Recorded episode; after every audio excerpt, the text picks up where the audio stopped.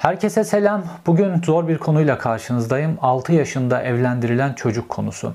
Konunun bir aileye bakan yönü var. O kadının verdiği mücadeleye bakan yönü var. Konunun hükümete bakan yönü var. Konunun İsmailağa cemaatine bakan yönü var. Bunların hepsini tek tek ele alacağız. Çünkü bir bu konunun içerisinde verilen mücadele var. Bu mücadelenin kutsallığı var. Onun çok enteresan detayları var.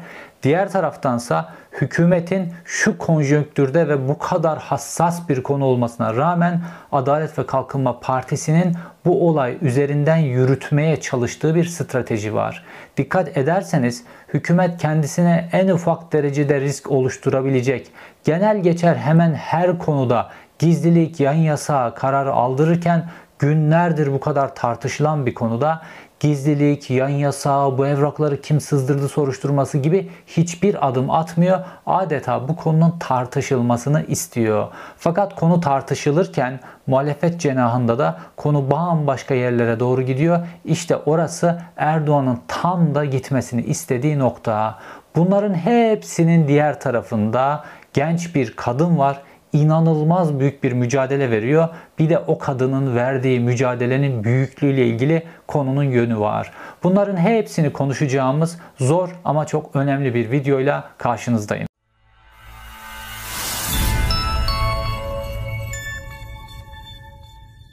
Olayın birkaç tane çok önemli boyutu var. Bunlardan bir tanesi olayın mağduru altı yaşından itibaren sistematik biçimde cinsel saldırıya, saldırıya uğrayan ve inanılmaz büyük travmalar yaşamasına rağmen ve bu travmalarla başa çıkabilecek eğitim hakkından yoksun bırakılmış birisi olmasına rağmen ilkokul, ortaokul, lise, üniversite gibi hiçbir eğitim kurumuna gitmesine izin verilmemiş olmasına rağmen İnanılmaz büyük bir mücadele veren ve bu mücadelenin tamamını olabildiğince legal sınırlar içerisinde, adalet mekanizmasının içerisinde çözmeye çalışan, yürütmeye çalışan genç bir kadın var. Bunun mücadelesi inanılmaz büyük. Bunun detaylarına birazdan geleceğiz. Fakat diğer taraftan bu mücadelenin karşısında şu an bu hadiseyi siyasi olarak kullanmaya çalışan bir hükümet var ve muhalefetin bazı hamleleri, muhalefetin bazı davranışları ve sosyal medyada muhaliflerin bazı söylemleri nedeniyle de hükümetin, Adalet ve Kalkınma Partisi iktidarının ekmeğine sürülen bir yağ var. Bunların hepsini, hükümetin stratejisini, onun detayları, onunla ilgili önemli bilgiler var. Onların hepsine birazdan geleceğiz. Fakat öncelikle şuna dikkat etmemiz lazım. Olayın mağduru avukatı aracılığıyla bu dosyada gizlilik kararı istiyor. Çünkü olayın mağdurunun bu olayın böyle medyaya düşmesi vesaire, bu olayı böyle farklı bir, bir kesimi toptan hedef almak filan, bununla ilgili bir derdi yok. Kendisi daha çocukken inanılmaz bir şiddete, cinsel şiddete, her yönüyle psikoloji şiddete mağdur kalmış birisi ve bununla ilgili adalet peşinde. Bununla ilgili düzgün bir yargılanma yapılmasını istiyor, gizli bir yargılanma yapılmasını istiyor ve sadece kendisine bu hayatı reva gören, kendisine bu zulmü yapanların yargılanıp ceza almalarını istiyor. Herhangi bir biçimde bu konuyla ilgili başka bir hedefi olmayan birisi ve kendisine de aynı zamanda yeni bir hayat kurmaya çalışan, çocuğuyla birlikte yeni bir hayat kurmaya çalışan genç bir kadın. Fakat diğer tarafta eften püften her şeye, gizlilik kararı, yayın yasağı, o konuyla ilgili tweet atanların kapısına polis gönderme vesaire gibi baskı mekanizmalarını, sansür mekanizmalarını, konuşturmama mekanizmalarını kullanan bir hükümet ne hikmetse doğrudan doğruya tabanıyla ilgili böylesine rezil bir hadise bütün bağırsaklarıyla ortaya dökülmesine rağmen gizlilik kararı, yayın yasağı, böyle bu konuyla ilgili paylaşımlar yapanlara baskı oluşturulması vesaire, bu mekanizmaların hiçbirisini işletmiyor. Konu konuşulabildiği kadar konuşulsun. Çünkü konuşuldukça muhalefetin de bazı konu, bazı söylemleriyle birlikte iktidarın ekmeğine sürülen bir yağ var. Bununla ilgili bilgiler ve bununla ilgili iktidarın planları ile ilgili detaylara birazdan geleceğiz. Fakat önce bu konunun mağduru H K G'nin verdiği mücadelenin büyüklüğü üzerine birkaç şey söylemek gerekiyor. Bununla ilgili bazı bilgileri paylaşmak gerekiyor. Gazeteci Timur Soykan olayı ortaya çıkardıktan sonra detayları böyle parça parça ortaya çıkmaya başladı ve ailenin tepkisi, suçlanan kişilerin tepkileri, tepkisizliği, sessizlikleri, bütün bu süreç artık insanlar da bu hadisenin yaşandığına ilişkin yüzde yüz bir kanaat ortaya çıkartıldı. Çünkü ortaya çıkan deliller inanılmaz kuvvetli deliller ve başta altı yaşındaki bir kız çocuğunun kocası yapılan, altı yaşındaki bir kız çocuğuna cinsel şiddet uygulamaya başladığı iddia edilen yirmi dokuz yaşındaki adam Kadir İstekli çıkıp kendisini savunan yarım cümle dahi kurmadı. Kim çıktı ortaya? Bu mağdurun abisi ve iki tane kız kardeşi çıktılar ortaya ve bir video yayınladılar. Şimdi mağdur zaten evini terk etmiş, zaten bu büyük travmaları yaşamış, kendi başına bir hayat kurmaya çalışıyor ve bu hayatı kurarken de bu olayın ortaya saçılıp yeni zorlukların kendisi ve çocuğunun yaşamasını da istemiyor. Bu sebeple gizlilik kararı talep ediyor. Buna uyulmuyor, yetmiyor. Abisi ve kardeşleri, kız kardeşleri ortaya çıktılar. Biz H K G diye ismini kodlarken bu haberi yayın, yayınlayan, ilk yayınlayan Timur Soykan bu konuda inanılmaz dikkatli davranırken çıktılar abisi ve kardeşleri ismini açıkça söylediler. Videoda yayınladılar. Ve savcılık bu videonun normalde hemen YouTube'dan kaldırılmasını talep etmesi lazım. Ya kadın zaten neler yaşamış, yeni mağduriyet yaşayacak. İsmini bütün Türkiye'ye ifşa ettiler. Şimdi herkes o kişinin o kişi olduğunu biliyor. Şimdi normalde bu hadisede E, mağdur olan H K G abisi ve kız kardeşleriyle ilgili bir şikayette bulunmuş mu? Hayır, bulunmamış. Kocası denilen kişi annesi ve babası bunları sorumlu tutuyor ve bunlarla ilgili şikayette bulunmuş. Fakat sorumlu tutulan kişiler ortaya çıkıp kendilerini savunmuyorlar ya da sorumlu tutulan kişiler ortaya kamuoyunu ikna edecek delilleri avukatlığı aracılığıyla yazılı vesaire bu şekilde açıklamıyorlar. Ondan sonra oraya kardeşlerini çıkartıyorlar. İki tane genç kızı çıkartıyorlar. Şimdi o iki genç kız da yarın bu soruşturma ilerleyecek. Bu konuda her şey ortaya çıkacak. Bu konuyla ilgili bir hüküm tesis edilecek. Sonra iki genç kızın düşeceği duruma düşünsenize ya. Bir aile kendi çocuklarına ikinci bir zulüm daha yapıyor. Birisi on dokuz yaşında o genç kızların, birisi yirmi bir yaşında. Çıkarttılar, böyle bir hadisede kullandılar. Ve onlar da gözyaşları içerisinde, çünkü inanılmaz travmatik bir durumun içerisine düştüler. Bütün Türkiye şu an bu aileye odaklanmış durumda. Anne babanın geçmişte o yaptıkları, özellikle annenin, baba zaten bu sürecin bu hale gelmesinin birinci e, mimarı. Anne belli bir oranda direnmeye çalışmışsa da işte grup içi meseleler vesaire vesaire bu nedenle çok direnememiş gözüküyor. Hiçbir anne normalde çocuğunun altı yaşında gelin yapılmasına izin vermez. Fakat oradaki durumlar vesaire, onların detaylarına da birazdan geleceğiz. Fakat annenin en azından şimdi çıkıp bu konuda kızını, yani kendisi suçlamış olsa bile, kızı şu an kendisini dava etmiş olsa bile, annenin çıkıp önce o kızını sonra diğer çocuklarını koruyup kendisinin konuşması gerekiyordu. Bunu yapmadı. Annenin halen daha çıkıp bu konuyla ilgili konuşması gerekiyor. Topluma, kamuoyuna, kendi çocuklarına karşı bunu henüz yapmış değil. Şimdi H K G baktığımızda altı yaşında bir anne, altı yaşında bir anne adayı olarak evlendiriliyor. Ve bu inanılmaz, aklın almayacağı bir hikaye. Fakat yayınladığı, daha doğrusu savcılığın elinde olan dört saatlik bir ses kaydı var. Bu ses kaydında biz bu olayın sadece e, tekil bir olay olmadığına ilişkin bazı bilgiler görüyoruz ki bence bu en dehşet verici hadise. Şimdi hatırlayın, Sezen Aksu'nun bu çocuk gelinlerle ilgili bir şarkısı vardı.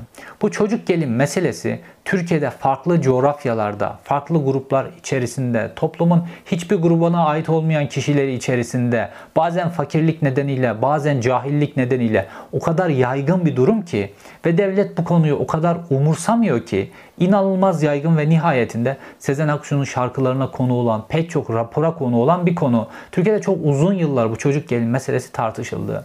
Hatırlayın, orada Ünzile şarkısında Sezen Aksu ne diyordu? Varmadan sekizine ergin oldu Ünzile ve on iki yaşında da anne oluyor. Şarkıda onun gördüğü şiddet, annelik vesaire, bunların hepsi anlatılıyor ve gerçek bir olaya dayanıyor. Bu şarkının söz yazarı Aysel Gürel.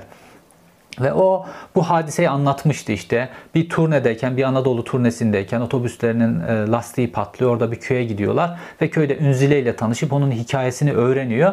Ondan sonra işte sekiz yaşında altı koyun karşılığında e, kocaya verilmesi, ondan sonra gördüğü şiddet, on iki yaşında anne olması vesaire. Bunun üzerine bir ağıt, bir destan yazıyor, bir ağıt yazıyor aslında orada ve Sezen Aksu da bunu müthiş biçimde e, seslendirmişti. Fakat orada bir sınır var. Ünzile ile ilgili bir sınırdan bahsediyor Aysel Gürel ve o sınırı H K G aşmış işte. Onun mücadelesinin büyüklüğünü biz burada görüyoruz. Ne diyor şarkının orasında? Korkar durur gitmez köyün en son çitine, inanır o sınırda dünyanın bittiğine. Şimdi Ünzile o sınırı geçemiyor ve o içinde bulunduğu cendereden bir türlü kurtulamıyor. Fakat H K G bu sınırların hepsini aşmış, bu sınırları dağıtmış ve kendi başına bir mücadele başlatmış olarak gözüküyor. Şimdi baktığımızda aştığı sınır şu. Ailesi tarafından bir baskıya maruz kalıyor sürekli olarak. Kocası tarafından şiddet dahil bir baskıya maruz kalıyor. Bir grup içi ayıplanma vesaire, bununla ilgili inanılmaz bir baskı. Geçmişten beri içinden yetiştiği grup nedeniyle bununla ilgili ayıplanma korkusu vesaire, bunların hepsiyle başa çıkıyor. Ayrıca hiçbir eğitim aldırılmadığı için hiçbir üniversitede ekonomik özgürlüğü de yok. Bununla ilgili de bir sorun var. Bunların hepsiyle eş zamanlı olarak mücadele etmeyi göze alıyor ve işte Ünzile'nin geçemediği o çiti, o sınırı H K G geçiyor ve bu günümüz Türkiye'sinde, Türkiye'nin şartlarında, içinde bulunduğu grubun şartları içerisinde inanılmaz büyük bir meydan okuma. Bu haliyle H K G'nin yaptığı bir destansı bir davranış ve bunu ortaya çıkarmasıyla ilgili süreç. Fakat bu süreçte devleti yanında bulamıyor. Bu süreçte toplumu da yanında bulamıyor. Bu süreçte sadece sosyal medyadan tanıştığı birkaç kadın, derdini açtığı bir doktor ve bir avukat, bunları sadece yanında bulabiliyor ve bunlarla bir mücadelenin içerisine giriyor H K G. Ve bu mücadeleyi kazanacağına da eminim. Çünkü böylesine bir kadın nihayetinde hayatını yeniden kurabilecek kadar kuvveti de tesis edecektir ve hayatını da yeniden kuracaktır. Bu hadisenin bir tarafı. Fakat baktığımızda o ses kaydında, çünkü olayı delillendirebilmek için kendisine verilen tavsiye doğrultusunda, tanıştığı bir kadın tarafından verilen tavsiye doğrultusunda ses kaydı alıyor. Elinde güçlü bir delil bulunması için ve dört saati aşan ses kaydı ve bu ses kaydını da götürüp savcılığa teslim ediyor. O ses kaydında işte en önemli kısmı kocasıyla yaptığı konuşma var. altı yaşında evlendirilmeleri, altı yaşından itibaren gördüğü cinsel şiddet, her gün tecavüze uğraması, arabada, o inanılmaz korkunç detaylar var. Bunlara girmek istemiyorum. Bunların hepsini konuştukça kocasına ikrar ettiriyor, tekrar ettiriyor vesaire ve bunlar da savcılık tarafından tapeye dönüştürülüyor ve dosyanın içerisinde var. Şimdi Kadir İstekli, kocası olan kişi de çıkıp bunların hiçbirisini de reddetmiş değil. Sadece kendisine göre böyle işte o altı yaşında dedi, ben de kavga büyümesin diye işte sesimi çıkarmadım filan gibi abuk sabuk savunmaların içerisinde kendisi. Fakat bu ses kaydını destekleyen başka deliller var. Fakat orada bir şey söylüyor. Diyor ki Kadir İstekli, diyor ki ben diyor şimdi diyor o zaman diyor işte sana bunları yaptım ama diyor ben psikoloji mi okudum, nereden bileyim filan diyor. Ya psikoloji okumaya filan gerek yok. Çocuk altı yaşında, sen yirmi dokuz yaşındasın. Senin ona bir abi gibi, bir baba gibi davranman lazım. Zamanında evlensen o kadar çocuğu olacak, çocuğun olacak yani. Ona öyle davranman gerekirken onunla evlenmişsin ve ona cinsel şiddette bulunmuşsun. Diyor ki ses kaydında, şimdi ben kızım olsa altı yaşında evlendirir miyim? Evlendiririm. Ama ona o şekilde yapılmasına izin vermem diyor. Yani ne diyor? Şimdi kafalarında şöyle bir ayrım yapmışlar bunlar.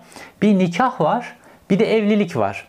İşte altı yaşında daha küçük vesaire, bunlar da birisiyle, yaşlı birisiyle, genç birisiyle, iki çocuk vesaire, bunlar nikahlanabilir.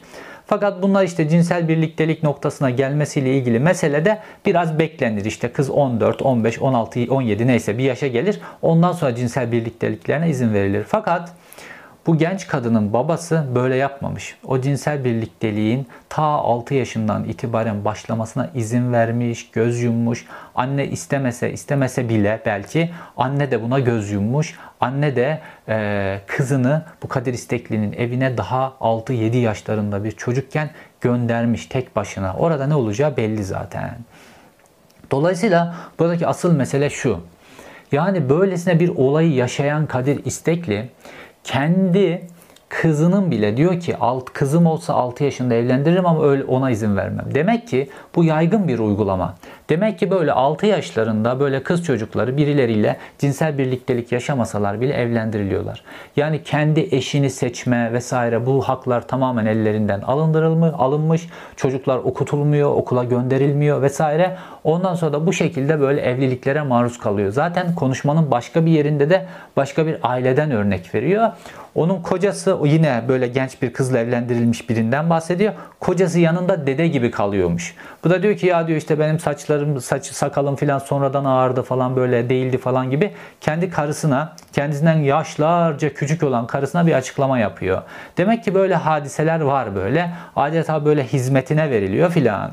Şimdi burada bir grup içi bir dengeler olabilir baktığımızda. Baba kızını Ee, önemli bir ailenin belki bir ferdine verip grup içinde bir pozisyon elde etmek isteyebilir. O aile varlıklı olabilir, bu sebeple verebilir vesaire. Baktığımızda böyle tarihte bunun pek çok örneği var böyle. Yaşlı bir krala böyle çocuk yaşında bir prensesin verilmesi filan gibi hadiseler. Böyle işte tarih kitaplarında ya da filmlerde gördüğümüz hadiseler. Bunun dışında işte bazı feodal avantajlar düşün, avantajlarda iki aile arasına kan girdiğinde ekonomik sebeplerle vesaire vesaire. Böyle yaşlı adamlara küçücük daha çocuk diyebileceğimiz, bebek diyebileceğimiz kızların verilmesi hadisesi çok yaygın. Günümüz Türkiye'sinde de anlaşılan halen daha devam ediyor. İşte bu feodal zihniyet nedeniyle bunların hepsi olabilir. Fakat burada devlet nerede? Burada devletin nerede olduğu meselesi işte son derece önemli.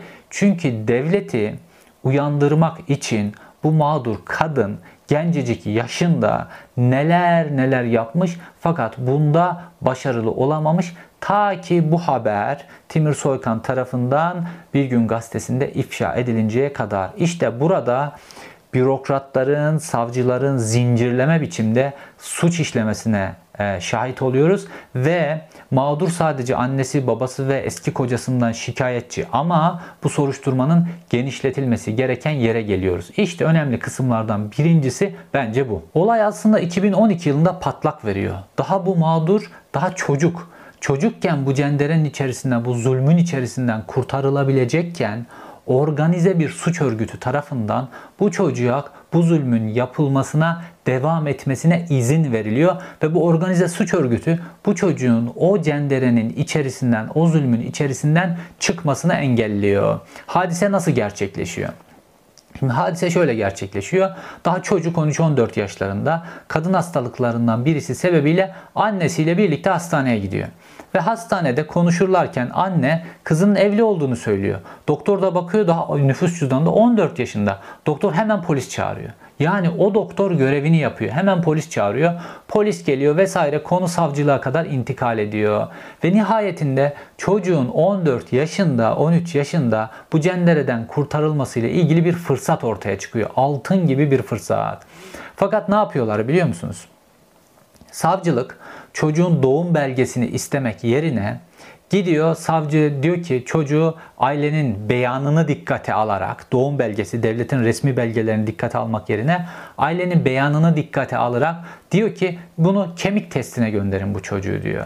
İşte gerçekten on üç on dört yaşında mı yoksa işte ailesinin izniyle evlenebileceği on yedi yaşında mı?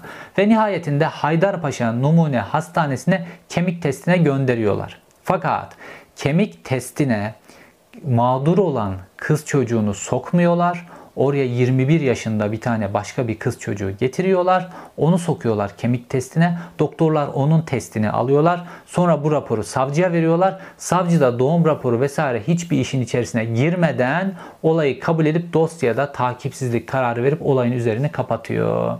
Yani altın gibi bir fırsatı Haydarpaşa Numune Hastanesi'ndeki doktor, ondan sonra oraya gelip kemik testine giren o yirmi bir yaşındaki kadın, bu işi organize eden aileler ve bu konuyu kapatan savcılık, hepsi organize bir suç örgütü. Organize bir suç örgütü olarak bu çocuğun bu zulmü, bu çocuğa karşı işlenen bu suçların devam etmesine sebep oluyorlar, devam etmesine yol veriyorlar, devam etmesine göz yumuyorlar. Dolayısıyla bu suçun parçası bunların hepsi. O savcı kim? Hüseyin Erkan Özkurt. Bu savcı şu an halen daha İstanbul Anadolu Adliyesi'nde görev yapıyor. Bu savcı şu an hala sözde konuları araştırıyor. Fakat sonra bu savcıyla ilgili pek çok rezalet çıktı. Bir intihar olayının üzerini örtmüş, eldeki balistik izlerine rağmen, ondan sonra intihar ettiği söylenen kişinin intiharla ilgili silahta parmak izlerinin olmamasına, belki çok böyle şeye rağmen olayın üzerine kapatmış. Daha doğrusu başka bir hadisede de kınama cezası almış, o almış, bu olmuş. Fakat tam bu devre yakışan bir savcı olduğu için işte o kız çocuğunun da bu zulme, bu tecavüze maruz kalmasına göz yuman isimlerin başında geliyor.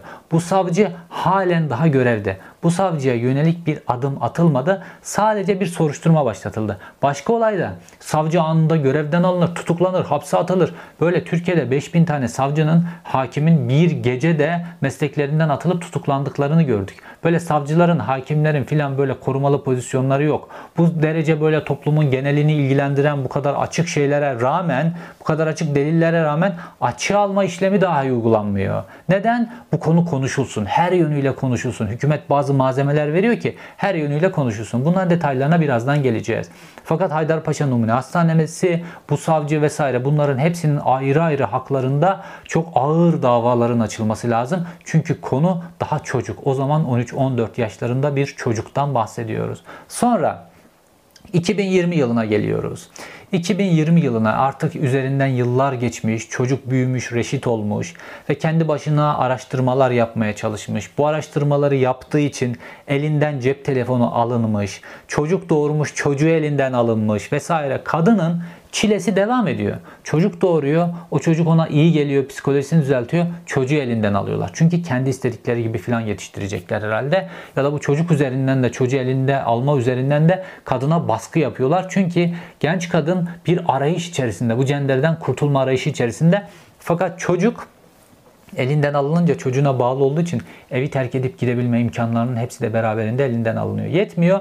Sosyal medya üzerinden bazı insanlarla tanışıp da bu konuyu araştırdığı için filan cep telefonu da elinden alınıyor. Ve nihayetinde kendisine gizlice yeni bir cep telefonu alıyor. Onun üzerinden araştırmalar yapıyor, bağlantılar kuruyor vesaire. Ve bir gün çocuğunu görmesine izin verilen saatte çocuğunu da alıp evi terk edip gidip savcılığa sığınıyor. Vücudundaki morluklarla beraber. Yani evde kocası tarafından uygulanan şiddet, tecavüz vesaire bunlar yetmiyormuş gibi bir de anne olduğu halde, çocuğu elinden alınmış bir anne olduğu halde halen daha şiddet görmeye devam eden bir çocuk olduğu için. Çünkü psikolojisi darmaduman, o ev yaşanmaz, kavgaların yaşandığı bir ev muhtemelen. Dolayısıyla bu şekilde gidip savcılığa başvuruyor iki bin yirmi yılında ve biz geliyoruz iki bin yirmi ikinin sonuna geldik. Daha yeni bu konu yargılama konusu haline getiriliyor. Üzerinden iki yıl daha geçti. Normalde bu hadisenin çözülmesi, bir savcı üç tane polisle yapılacak araştırmada bu hadisenin bütün delilleri, her şeyi on beş gün içerisinde ortaya çıkartılır ve çok hızlı biçimde yargılanma konusu yapılır. Fakat süründürülmüş de süründürülmüş, süründürülmüş de sürülmüş. Savcı böyle bir dosyada bütün delillere rağmen iddianameyi veriyor. İşte duruşması atılıyor ta iki bin yirmi üçün Mayıs'ına. Bu kadar baskı sonrası filan Ocak ayına aldılar filan. Hiç kimse tutuklanmıyor.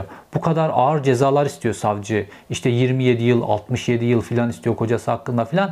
Buna rağmen ne tutuklanıyorlar, ne delillerin ortadan kaldırılması ile ilgili tedbirler alıyor. Hiçbir şey yapmıyor. Tutuklama kararı Türkiye'de en kolay verilen karar. Tweet'ten tutuklanıyorsunuz Türkiye'de. Fakat altı yaşında bir çocuğun sistematik olarak böyle bir zulme maruz kalmasından hiç kimse tutuklanmıyor. Hiç kimsenin ayağına elektronik kelepçe takılmıyor. Türkiye'de ne insanların ayaklarına elektronik kelepçe takıldığı, ne insanlar tutuklandılar, hamile kadınlar çocuklarıyla tutuklandı, karınlarında bebekleriyle tutuklandılar vesaire. Ama bu hadisede inanılmaz özgürlükçü bir ortam sergiliyor hükümetimiz, adalet mekanizmamız. Neden? Konu konuşulsun, konuşulsun, konu konuşulmaya devam etsin. Ve nihayetinde olay medyaya düştü. Medyaya düşünce, Timur Soykan bu hadiseyi yazınca ister istemez infial nedeniyle olay biraz hızlandırılmaya başlandı. Fakat bu olayın medyaya düşmesiyle ilgili işte bu abisi ve kız kardeşleri çıktığında abisinin ettiği bir laf var. Diyor ki, kız kardeşine hitap ediyor H K G'ye. Diyor ki, emin olsun diyor, biz diyor kardeşimizi Timur Soykan beyefendiden daha çok seviyoruz diyor. Ya Timur Soykan, gazetecilerin meselesi birisinin onu sevmesi, sevmemesi. Ya ben ben mesela bu dosyaya bakıyorum, mesela bu dosya nereden çıkmış olabilir, nasıl olabilir filan, böyle bakıyorsunuz ister istemez gazeteci olarak filan. Ben o mağdur kızın Timur Soykan'ı tanıdığı, onunla görüştüğü vesaire bunları dahi düşünmüyorum yani. Bu hadise başka bir şekilde adliye koridorlarından, avukatlar üzerinden başka bir şekilde çıkmış olabilir yani. Kadının olayı medyaya düşürme gibi bir derdi yok. Aile daha bunu anlamamış. Yani kadın, daha bu gencecik kadın olayı adalet aramak, hayatı mahvedilmiş, travmalardan travmalara sürüklenmiş. Şu an, şu an gencecik bir kadın olarak tek başına çocuğuyla beraber bir taraftan okula gidiyor. İlkokula, ortaokula gidip bir taraftan o göremediği eğitimi almaya çalışıyor. Diğer taraftan iş bulmuş, çalışıyor. Hayatı yeniden kurmaya çalışıyor. Bununla birlikte de kendisine yapılan o zulmün adaletini, onun adalet önünde karşılığının bu dünyada, öte dünyada değil, bu dünyada alınması için de hakkı olan yasal mücadeleyi veriyor. Daha abisi, abisi bunu daha anlamamış. Timur Soykan'dan daha çok seviyorlarmış onu.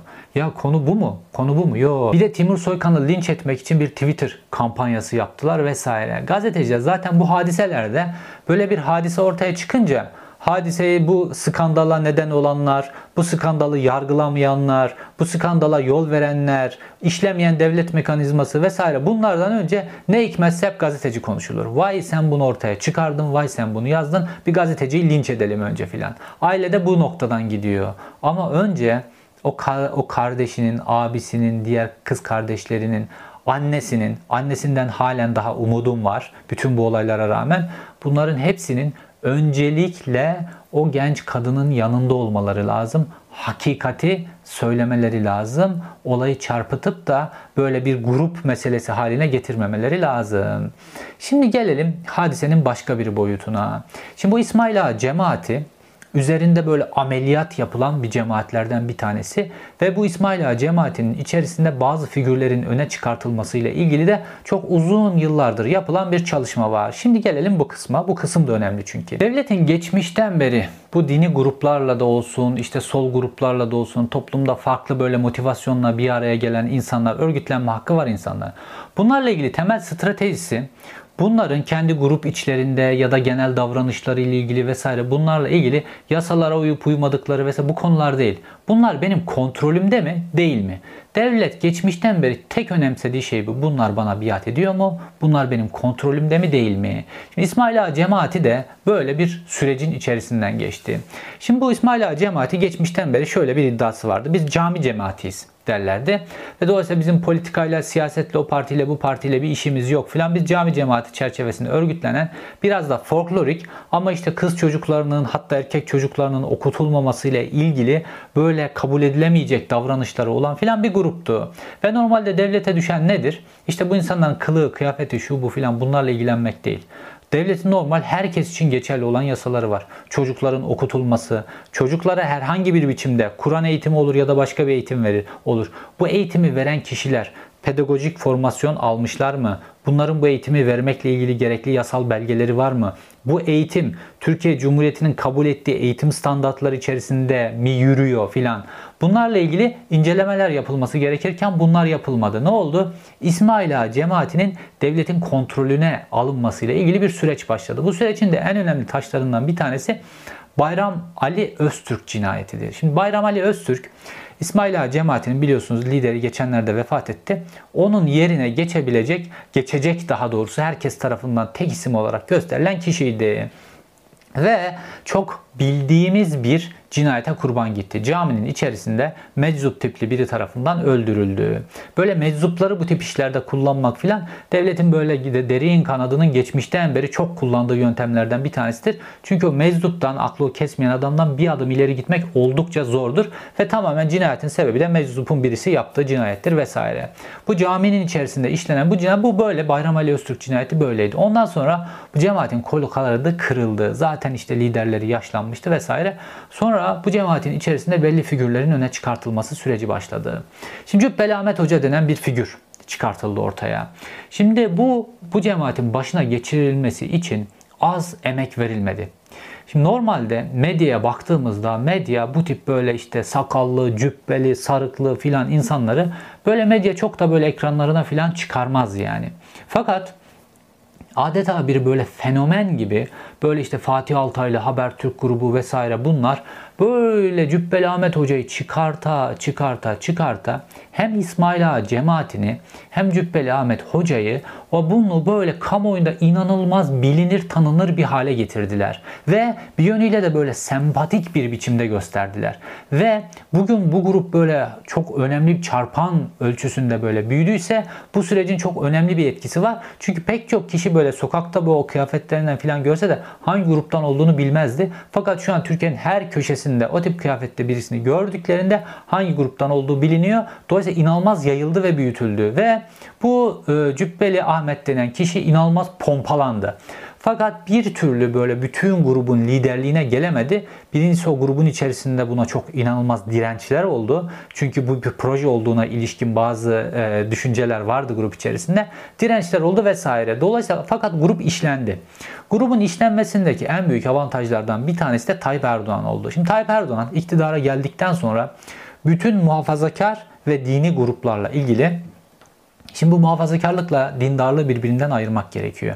Adalet ve Kalkınma Partisi ve onun tabanı dediğimiz kişiler bunlar muhafazakardır. Bunlar dindar değillerdir. Muhafazakarlık uluslararası anlamdaki kavramları kullanmak gerekiyor. Bunlar böyle bunlar bunlara ve bu cemaat işte tarikat vesaire bunlara baktığımızda da bunların pek çoğunu muhafazakar sınıfının içerisine sokmak gerekiyor. Dindar sınıfının içerisine sokamayız bunları. Şimdi bu muhafazakar kesim, bu geniş muhafazakar kesimin farklı renkleriyle ilgili Tayyip Erdoğan'ın bir stratejisi oldu. O da şuydu. Bunların hepsi bana biat edecekler. Ve bunu sağlamak için de Tayyip Erdoğan zor kullanmadan evvel öncelikle imkanları kullandı. Ve bu grupların hepsine isteseler de istemeseler de işte kamu kaynaklarından bedava binalar, ondan sonra bazı yerlerden burslar, ondan sonra bazı yerlerden e, ucuz hazine arazileri ya da bedelsiz verilen hazine arazileri vesaireyle bunları böyle bazı vakıflara ait binaların böyle çok düşük kiralarla verilmesi gibi bunları böyle isteseler de istemeseler de imkana boğdular. Bazıları için çok cazip geldi. Bu imkanlara böyle koşa koşa aldılar. Bazıları böyle çok istemeseler de iktidar bunları zorladı. Ve bunların hepsini aslında devletleştirdi Tayyip Erdoğan. Şu an Türkiye'deki o saydığım büyük muhafazakar kesim var ya, bunların içerisindeki bu grupların hepsini Tayyip Erdoğan devletleştirdi. Ve ilk defa o devletin projesi diyorum ya, bir grubun içerisinde neler olduğu, yasalara uyduğu, uymadığı önemli değildir. Bu benim kontrolümde mi? Devlet için esas mesele buydu. İşte Tayyip Erdoğan bunların hepsini devletin kontrolüne geçirdi. Hepsi devletleştiler. Devlet adeta bunlar için yeni ilah haline geldi böyle. Ve Tayyip Erdoğan iktidarıyla da devleti böyle birbirine cem ettikleri, birleştirdikleri için de artık devletin birer parçası haline geldiler. Şimdi İsmailağa meselesi de böyle. Böyle yürüdü hadiseler İsmailağa meselesinde de. Ve baktığımızda şimdi bu sadece bu böyle çocuk istismarı dediğimiz hadise, bu evlilik boyutunda olur, başka boyutlarda olur. Böyle sadece böyle Müslüman ülkelerde görülen bir hadise değil mesela. Boston'da mesela Amerika'da çok bilinen bir hadise vardır. Bu filmlere bile konu oldu. Spotlight denen bir film vardır. Çok güzel bir film Spotlight. O film bunu anlatır mesela. Katolik kilisesi içerisinde iki yüz elli çocuğun sistematik biçimde cinsel istismara maruz kalmasıyla ilgili mesele. Şimdi baktığımızda da Katolik grupların Amerika Birleşik Devletleri'nde, farklı Batı ülkelerinde de görülen hadiseler ve buranın hepsinde İsmailağa cemaati örneğinde de gördüğümüz gibi aynı noktadan kaynaklanıyor sorun. Bu sorun ne biliyor musunuz? Bu sorun şu. Bir eğitim veriliyor. İnsanlar çocuklarına dini eğitim vermekle verme verdirmek konusunda özgürler. Bir eğitim sonuç itibariyle dini eğitimde bir eğitim. Bazı aile muhafazakar aile, dindar aile çocuğuna dini eğitim vermek istiyor. Fakat bu dini eğitim verilirken de bununla ilgili prosedürlere, bununla ilgili yasalara uyulması lazım. Nedir? Bu eğitimi verecek, verecek kişinin işte pedagojik formasyon alması, bununla ilgili lisanslarının, diplomalarının bulunması, eğitim verilecek mekanın uygunluğu vesaire gibi hadiselerin hepsi. Şimdi baktığımızda oradaki o dört saatlik ses kaydı var ya, işte mağdurla kocası denen kişi konuşuyorlar. Orada diyor ki, işte diyor ben sana diyor Kur'an öğretiyordum. Buna ders veriyormuş, ders öğretiyormuş. İşte ders öğretirken bir kadınla bir erkeğin aynı odada baş başa bulunmaları caiz değilmiş. Bu sebeple bunlara nikah kıyılmış vesaire. Yani olayı ne kadar yanlış yorumluyorlar. Şimdi normalde modern dünyada da böyle.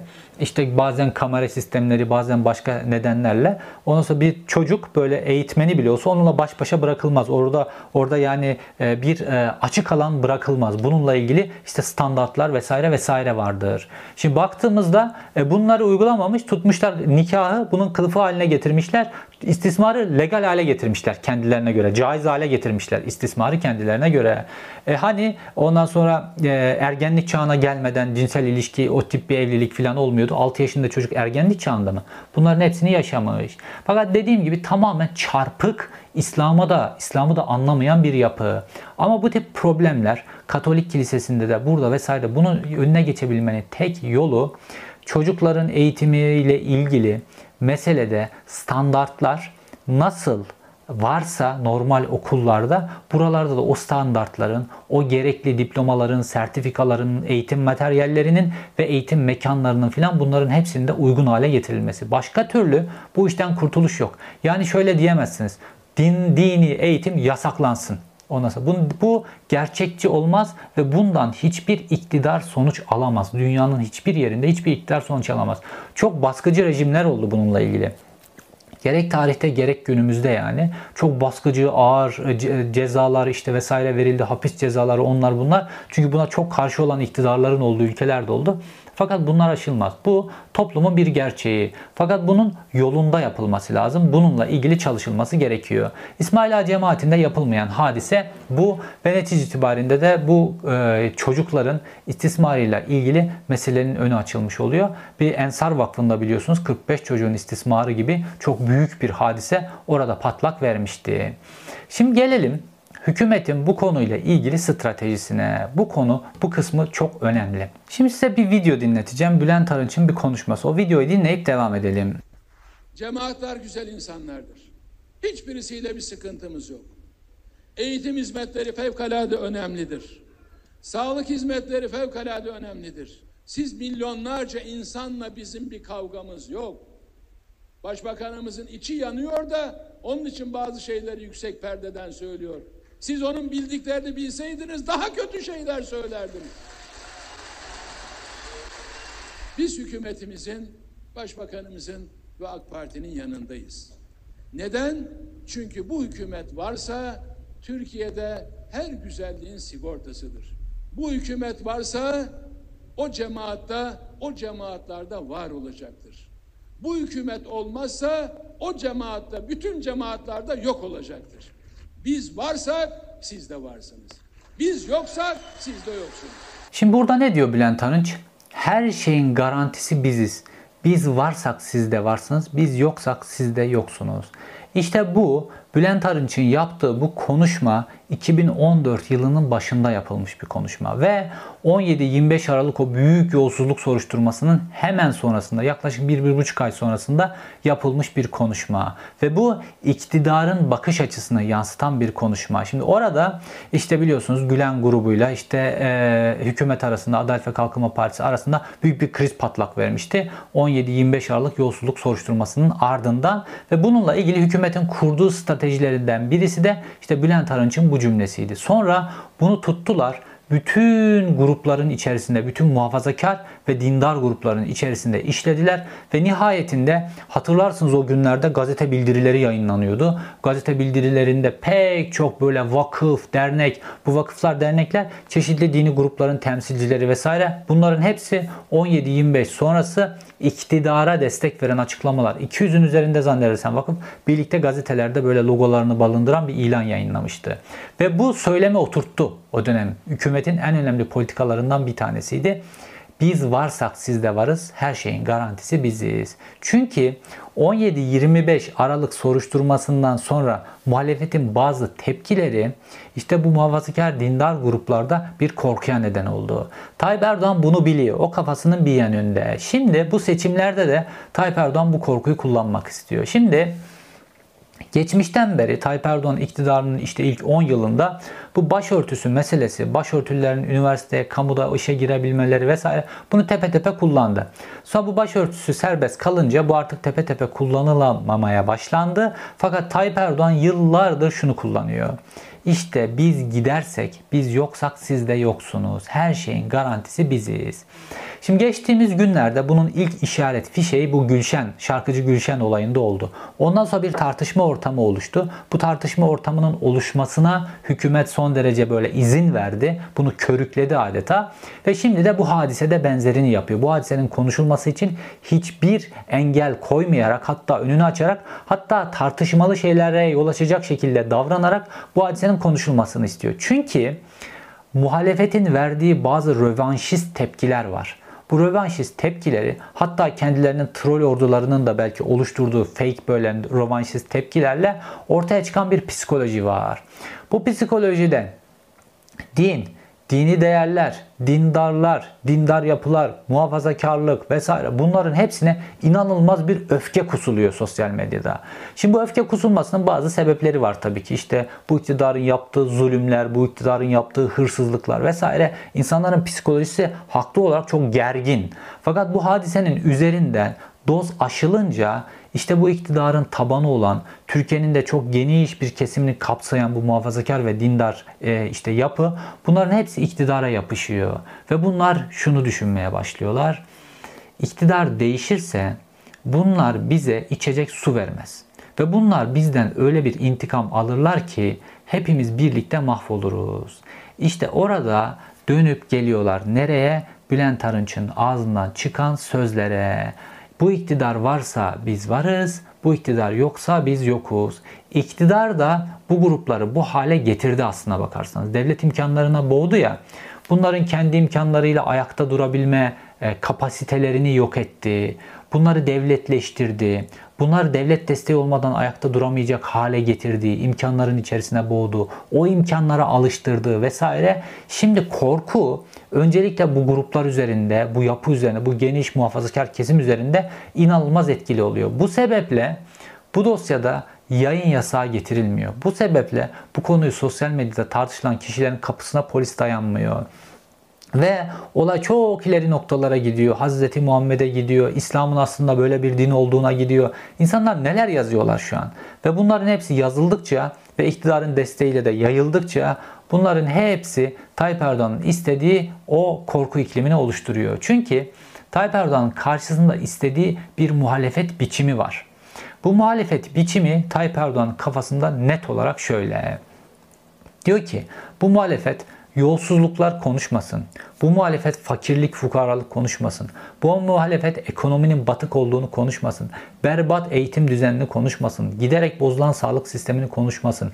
Ülkenin geleceğinin parsel parsel satılmasını konuşmasın. Neyi konuşsunlar biliyor musunuz? Dindarlık, din düşmanlığı, laiklik, yaşam tarzı vesaire gibi bunların hepsi konuşulsun. İşte bugün Cübbeli cemaati verilen işte böyle günah keçisi gibi işte bu Cübbeli cemaatini yerin dibine soksunlar. Bu yerin dibine sokarken de diğer muhafazakarlar da aha da sıra bize gelecek diye korksunlar. O yüzden gelip bize yapışsınlar. Artı bu o kadar ileri ileri ileri noktalara gitsin ki toplumun böyle büyük merkez sağ kesimini rahatsız edebilecek boyuta kadar getirsin. Özellikle Cumhuriyet Halk Partisi tabanlı sosyal medya hesaplarının rövanşist tweetleri. Böyle biz geleceğiz ve rövanş alacağız. Oysa bu rövanşta çok acımasız olacak şeklinde tweetleri. Bunlar toplumu gersin gersin ve herkesi büyük aslında merkez sağ diyeceğimiz kesimi de Adalet ve Kalkınma Partisi'ne yapıştırsın. Hükümetin istediği şey bu. Yoksa bu hadisenin üzerine öylesine güzel örter, öylesine güzel konuşulmaz hale getirirlerdi ki hiç kimse bunu konuşamaz hale gelirdi. Ellerinde böylesine güçlü yargı sopası var. Fakat bu yargı sopasını en ufak şeyde, Bilal Erdoğan'la ilgili bir tane yolsuzluk ses kaydının bilmem nesinde, Ondan sonra bir, te, bir iktidarın e, zararına olabilecek bir IŞİD saldırısındaki böyle detaylarda filan hemen bu sopayı kullanırken, her türlü mekanizmayı kullanırken bunu da hiç yapmıyorlar. Rütük. Rütük bu hadiseyi öylesine bir konuşulmaz hale getirir ki, Rütük'ün elinde ne yetkiler var? Reklam kesme cezası, program durdurma cezası, günlerce yayını durdurma cezası, lisans iptaline kadar giden cezalar.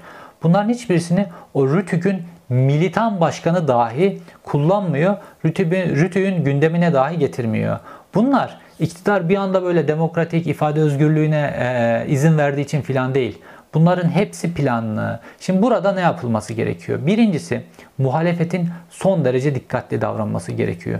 Bu olay kendi başına yargı mekanizmasında ilerleyiş biçiminin çok iyi takip edilmesi lazım. Bu olaydaki suçluların suçsuzlardan topyekün böyle herkesi bir torbaya koyacak anlayıştan farklı olarak, bu olaydaki suçlular kim? İşte o hastanedeki doktor, olan üzerine kapatan savcı, anne, baba, koca, bu işe göz yumanlar, bu işi bildiği halde susanlar, kimse, akrabalar vesaire, bunların hepsi suçu, suçluyu gizlemek vesaire, bunların hepsiyle ilgili geniş bir soruşturma yapılması için gerekirse muhalefetin, baroların böyle avukat ekipleri oluşturup bununla gidip o mağdurla dayanışıp mağdurun avukatlığını devralıp mevcut avukatına destek verip bu konuyu böyle geniş ve adil biçimde yargılanmaları gerekiyor. Fakat bu suçtan kim sorumluysa onların yargılanması gerekiyor. Bu suç nedeniyle başka kişilerin suçlanmaması gerekiyor. Çünkü Tayyip Erdoğan'ın istediği şey bu. Tayyip Erdoğan bu hadiseyle ilgili herkesin, dini değerler dahil, suçlanmasını, burada bir tansiyonun yükselmesini istiyor. Çünkü artık Kürt meselesinde, artık Yunanistan'la, artık Suriye'yle bu tip gerilimlerin hiçbiri Tayyip Erdoğan'a oy olarak yaramıyor.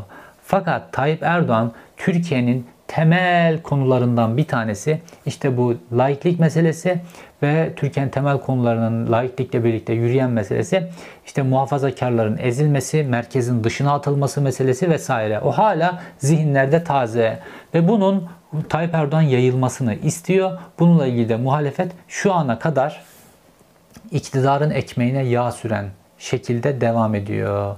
Muhalefetin üzerinde durması gereken konuların bir diğer başlıcası da şu: Türkiye'nin herhangi bir yerinde, herhangi bir biçimde, herhangi bir içerikte bir eğitim faaliyeti yürütülüyorsa, bu eğitim faaliyeti Milli Eğitim Bakanlığı'na bağlı, Milli Eğitim müfettişleri tarafından denetlenen bir şekilde mi yürütülüyor? Bu eğitim faaliyetini veren kişilerin ilgili mesleki sertifikaları var mı? Bununla ilgili eğitim almışlar mı? Bununla ilgili diploma almışlar mı? Buna bakmaları gerekiyor. Şimdi Kur'an kursları var. Bu Kur'an kursunda Kur'an eğitimi veren kişilerin bununla ilgili sertifikaları var mı?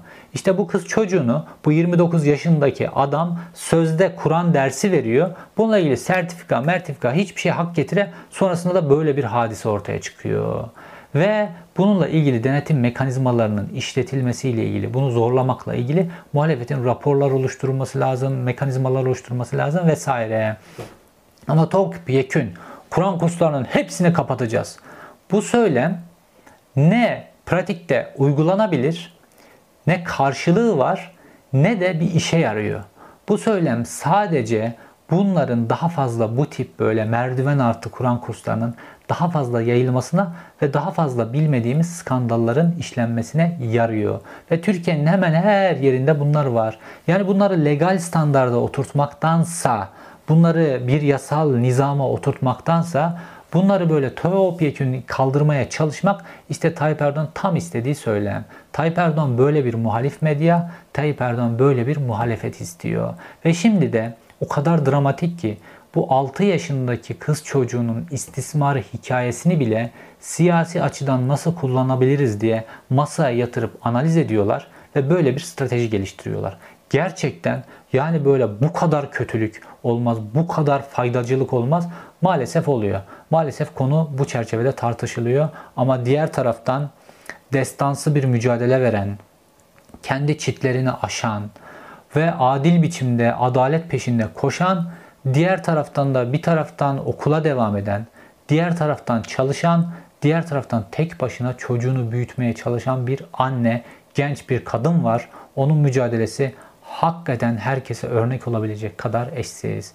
İzlediğiniz için teşekkür ederim. Bir sonraki videoda görüşmek üzere.